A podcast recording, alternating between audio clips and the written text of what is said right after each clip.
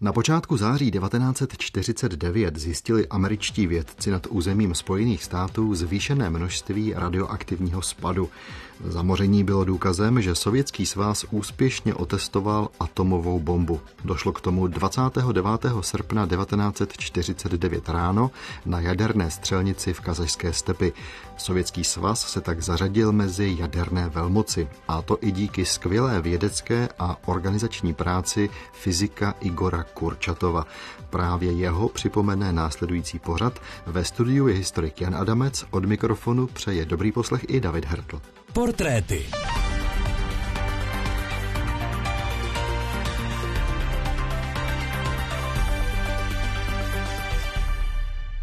Jsem rád, že mohu Jana Adamce zase ve studiu přivítat. Honzo, dobrý den. Dobrý den. Před natáčením jsme si vlastně před malou chviličkou říkali, že privátní život Igora Kurčatova není asi příliš zajímavé téma, ale vy jste mě upozornil na jeho poměrně rychlé studium na vysoké škole. Svádí to k myšlence, že to byl ten geniální vědec? Bez pochyby byl nadaný. On se narodil v roce 1903 v Rusku v Čeljabinské oblasti.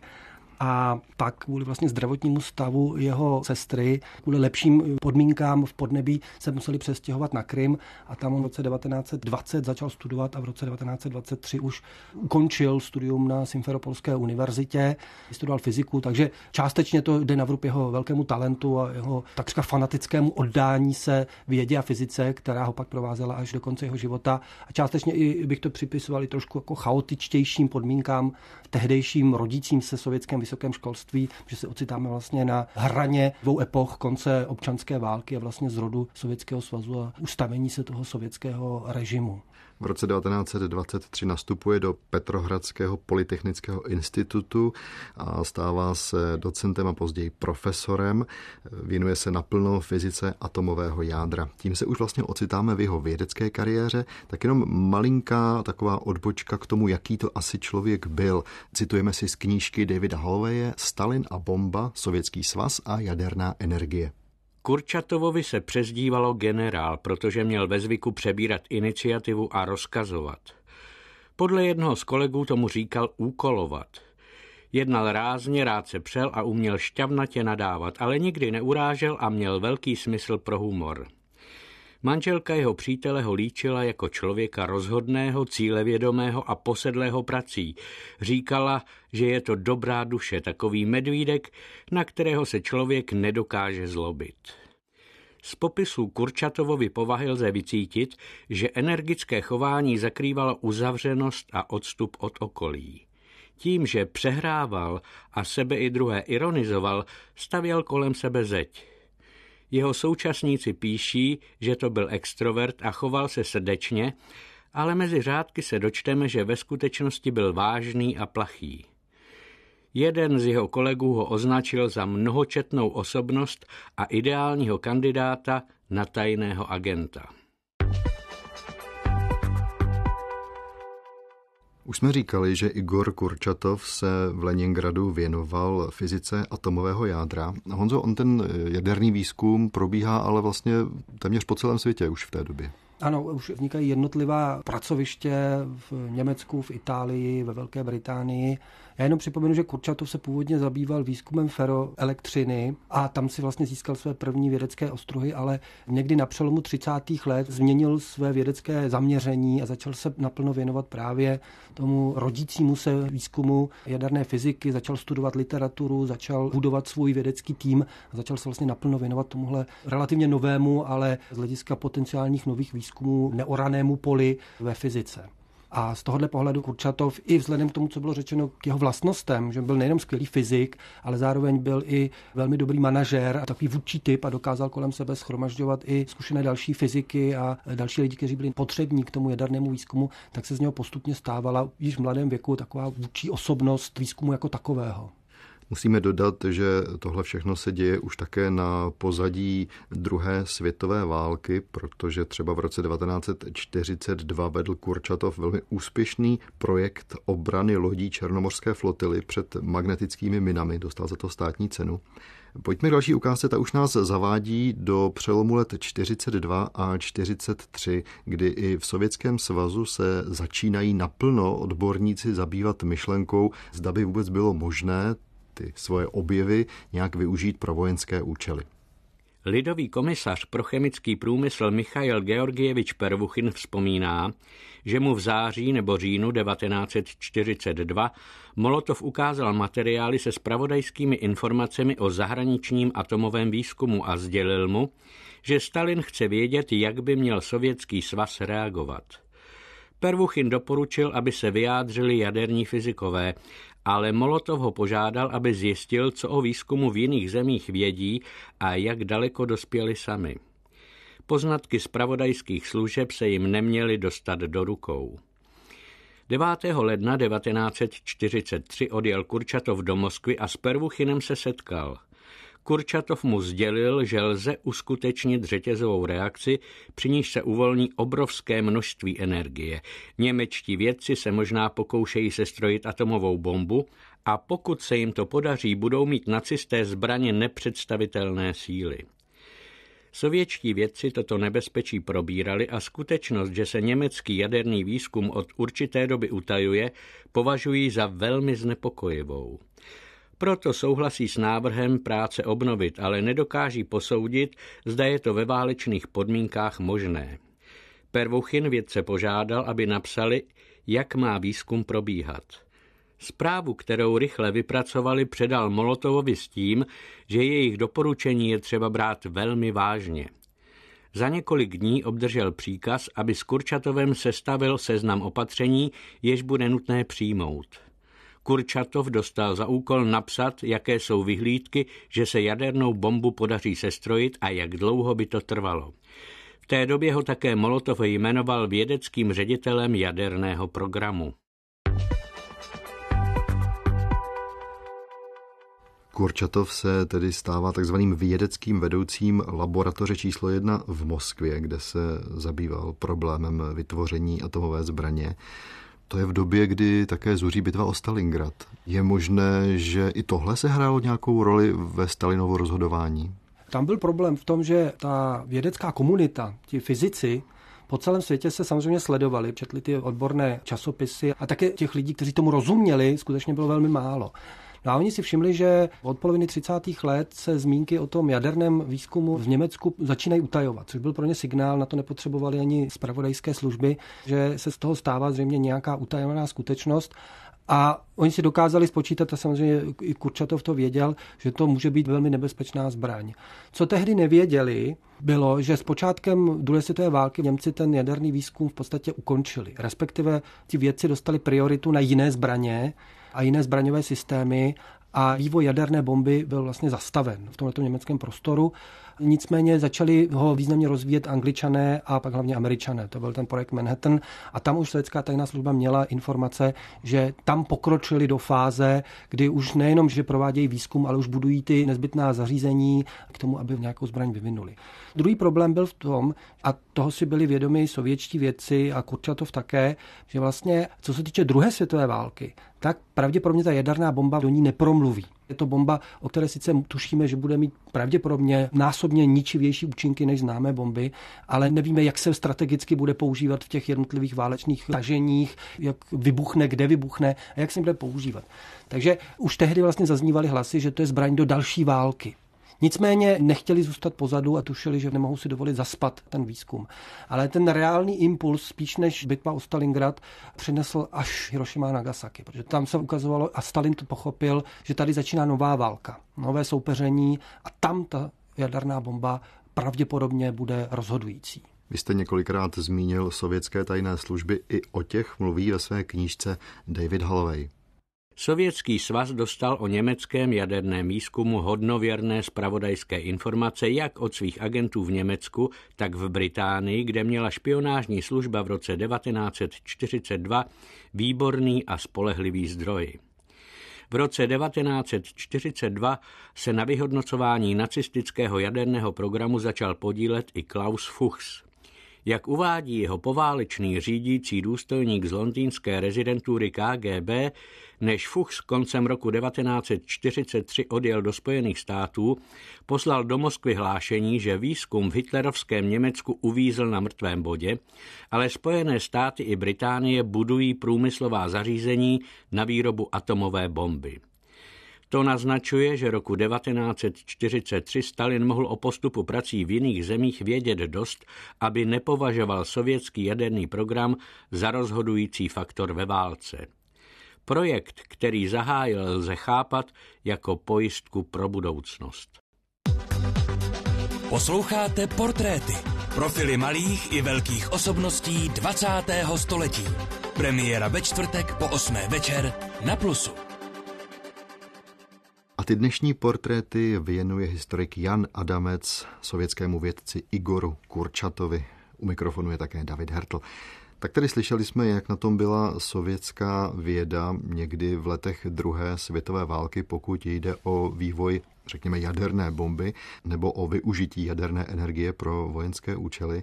Honzo, tady se neustále hovoří o zpravodajských službách. Padlo tady jméno Klause Fuchse. Možná by bylo dobré zmínit Julia Rosenberga, Theodora Halla.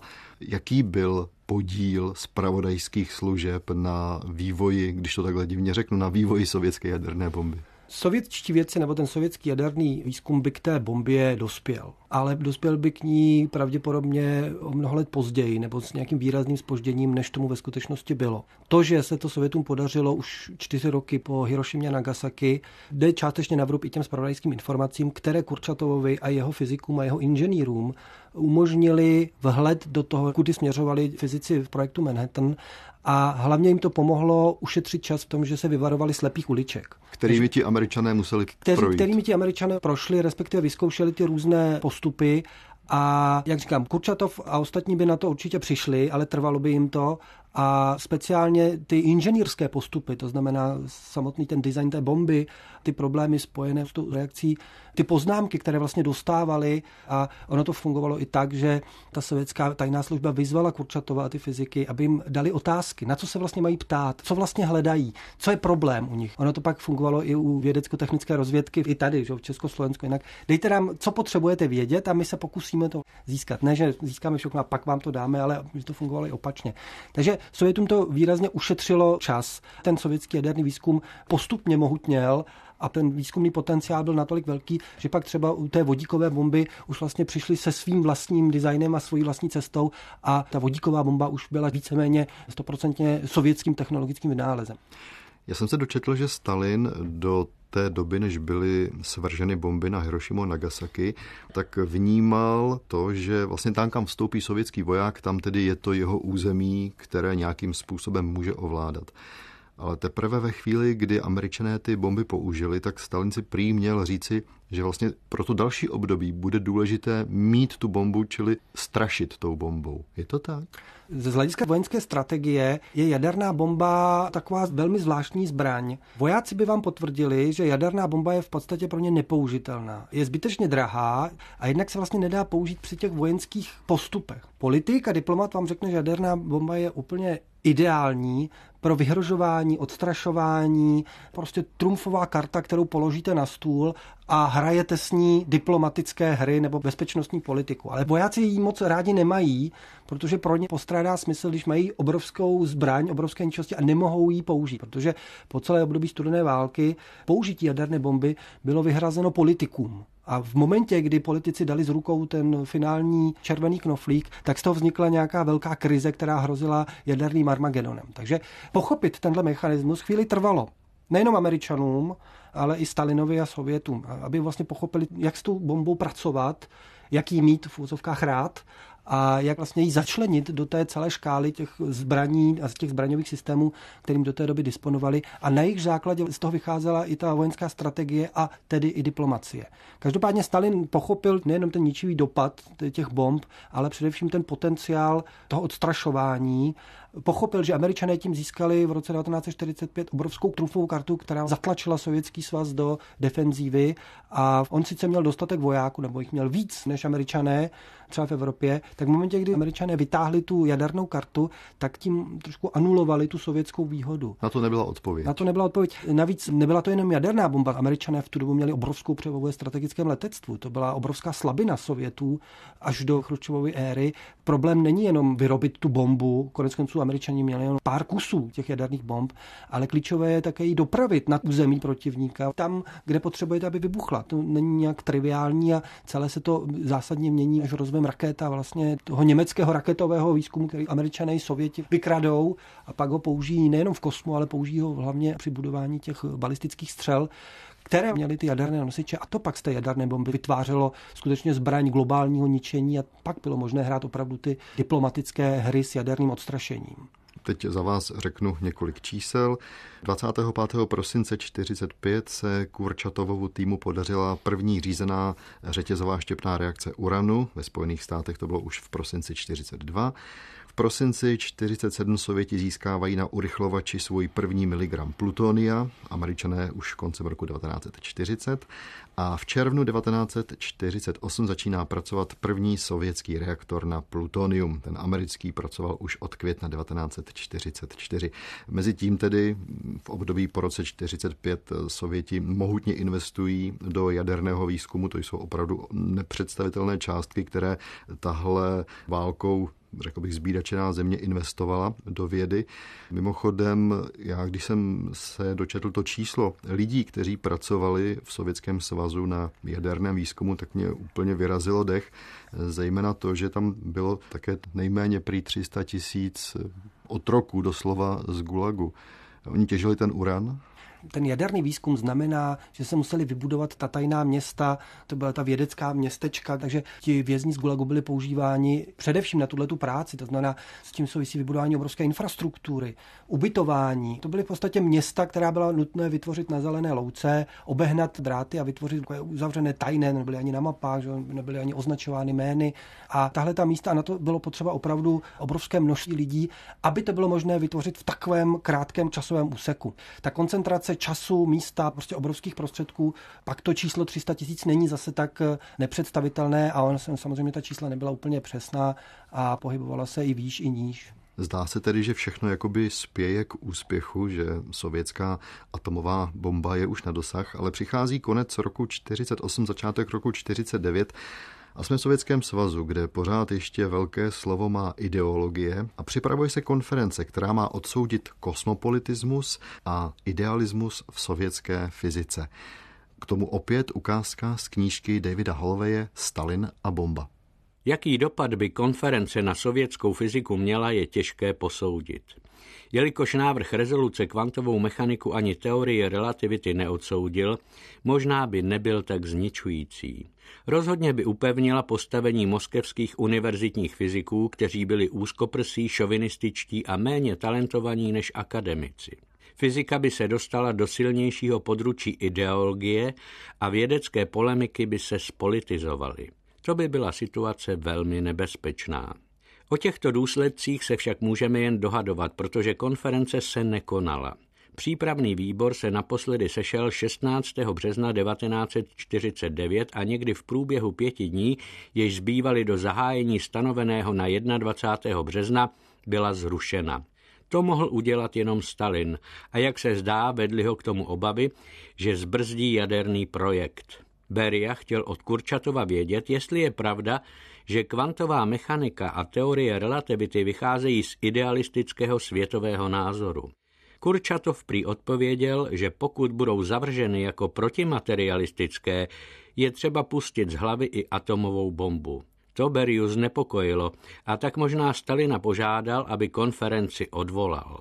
Podle jiné verze se trojice předních fyziků, mezi nimi snad i Kurčatov, v polovině března obrátila na Beriu s žádostí, aby konferenci odvolal, protože naruší práce na jaderném projektu.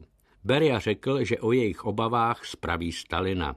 Ten souhlasil, že konferenci zruší, a potom prohlásil: "Nechte fyziky na pokoji, zastřelit je přece můžeme vždycky." V roce 1949 tedy sovětskou fyziku zachránila atomová bomba.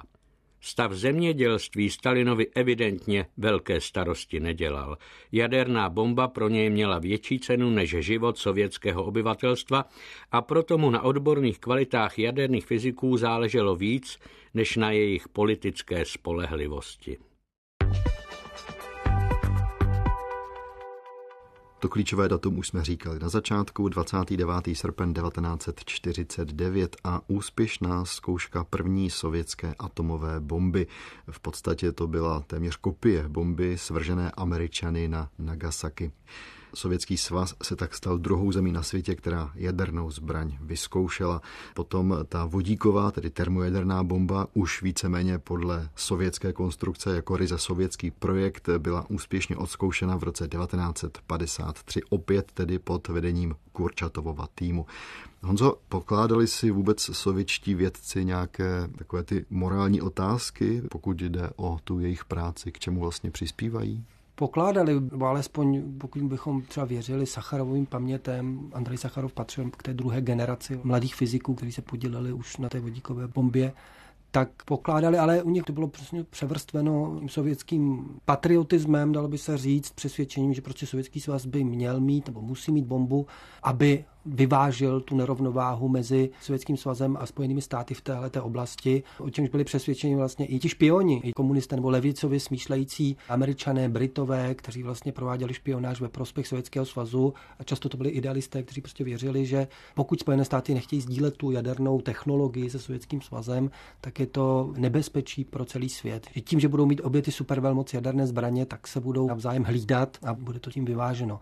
Ale samozřejmě i oni si kladli otázky, které souvisely se samotnou silou, tím, že oni se stali těmi v uvozovkách těmi mefistofelskými učedníky, kteří rozpoutali obrovskou sílu a nemají úplně kontrolu nad tím, jak se bude používat, protože samozřejmě hned, jak tu bombu vymysleli, tak jim ji vzali politici a začali s ní nakládat podle svého. Tady někde v polovině 50. let se pak rodí ta myšlenka nebo ta obava z možného zničení lidstva. Ano, jsme komunisté, vy jste kapitalisté, ale pak jsme taky i lidi, obýváme jednu planetu a teď vlastně máme v rukou zbraň, která nás může všechny zničit, bez ohledu na to, v co věříme. A pak celou studenou válku vlastně na takové sinusoidě probíhá takové to přesvědčení, že pojďme se domluvit, a pak to zase sklouzne do toho otevřeného nepřátelství, ale už v polovině 50. let i na sovětské straně, i ze strany politiků zaznívají ty obavy ze vzájemného zničení prostřednictvím těch jaderných zbraní, ale vždycky to pak trošku je schozeno vnitropolitickým bojem a zase utužením té rétoriky vůči Spojeným státům nebo naopak ze Spojených států proti Sovětskému svazu. Ta atomová zbraň a uvolnění té atomové energie byl opravdu jako v angličtině je to na to slovo game changer. Mění se pravidla hry a to docela zásadním způsobem.